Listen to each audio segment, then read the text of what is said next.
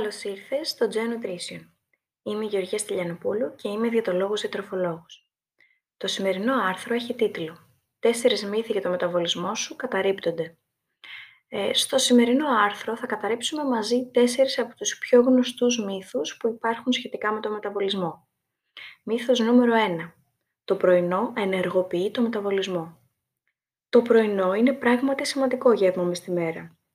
Μας δίνει ενέργεια και τα απαραίτητα θρεπτικά συστατικά που χρειαζόμαστε. Όμως, όπως έχω ξαναπεί και σε προηγούμενο άρθρο, η παράληψή του δεν θα επηρεάσει το βάρος σου και σίγουρα δεν θα ρίξει το μεταβολισμό σου.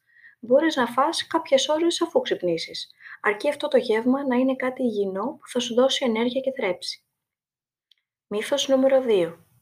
Υπάρχουν τροφές που ενεργοποιούν το μεταβολισμό πράσινο τσάι, καυτερή πιπεριά, νερό με λεμόνι ξύδι, grapefruit και η λίστα συνεχίζεται. Στην πραγματικότητα δεν υπάρχει βιβλιογραφία που να υποστηρίζει πως όλες αυτές οι τροφές ενεργοποιούν το μεταβολισμό. Μάλιστα, όταν μελέτησαν συγκεκριμένα το πράσινο τσάι, βρήκαν ότι μία γιγαδόση εκχυλίσματος τσαγιού σε μορφή χαπιού αυξάνει το μεταβολισμό περίπου 2%. Αν έπαιρνες δηλαδή 2.000 θερμίδες καθημερινά, με το τσάι θα έχανε 7 θερμίδες. Μύθος νούμερο 3.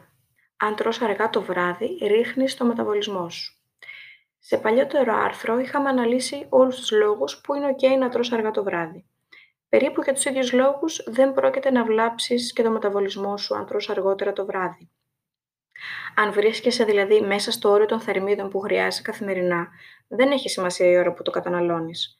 Και φυσικά αρκεί να το καταναλώνεις, ε, αρκεί να καταναλώνεις το βραδινό σου μια ώρα που δεν θα επηρεάσει, επηρεάσει την ποιότητα του ύπνου σου. Μύθος νούμερο 4. Οι λεπτοί άνθρωποι έχουν καλύτερο μεταβολισμό. Πόσες φορές έχουμε ακούσει για ένα φίλο που τρώει ό,τι θέλει και δεν παχαίνει. Στην πραγματικότητα όμως τρώει όντως τόσο πολύ; Μήπως το σύνολο της ημέρας δεν καταναλώνει τελικά όσες θερμίδες εμείς νομίζουμε; Ο βασικός μεταβολικός ρυθμός ενός παχύσαρκου ατόμου είναι στην πραγματικότητα μεγαλύτερος από ότι ενός νορμοβαρή. Αυτό που αλλάζει είναι η φυσική δραστηριότητα μέσα στη μέρα, η ποσότητα των θερμίδων που τελικά καταναλώνεται και φυσικά παίζουν ρόλο και τα γονίδια. Τα καταφέραμε λοιπόν. Τέσσερις από τους συνηθέστερους μύθους για το μεταβολισμό σου μόλις καταρρίφθηκαν. Μην ξεχάσεις να κάνεις subscribe στο newsletter για να λαμβάνεις άρθρα, νόστιμες συνταγές και προσφορές κατευθείαν στο email σου. Μέχρι την επόμενη φορά, να φροντίζεις τον εαυτό σου και να απολαμβάνεις το φαγητό σου. Σε ευχαριστώ πολύ.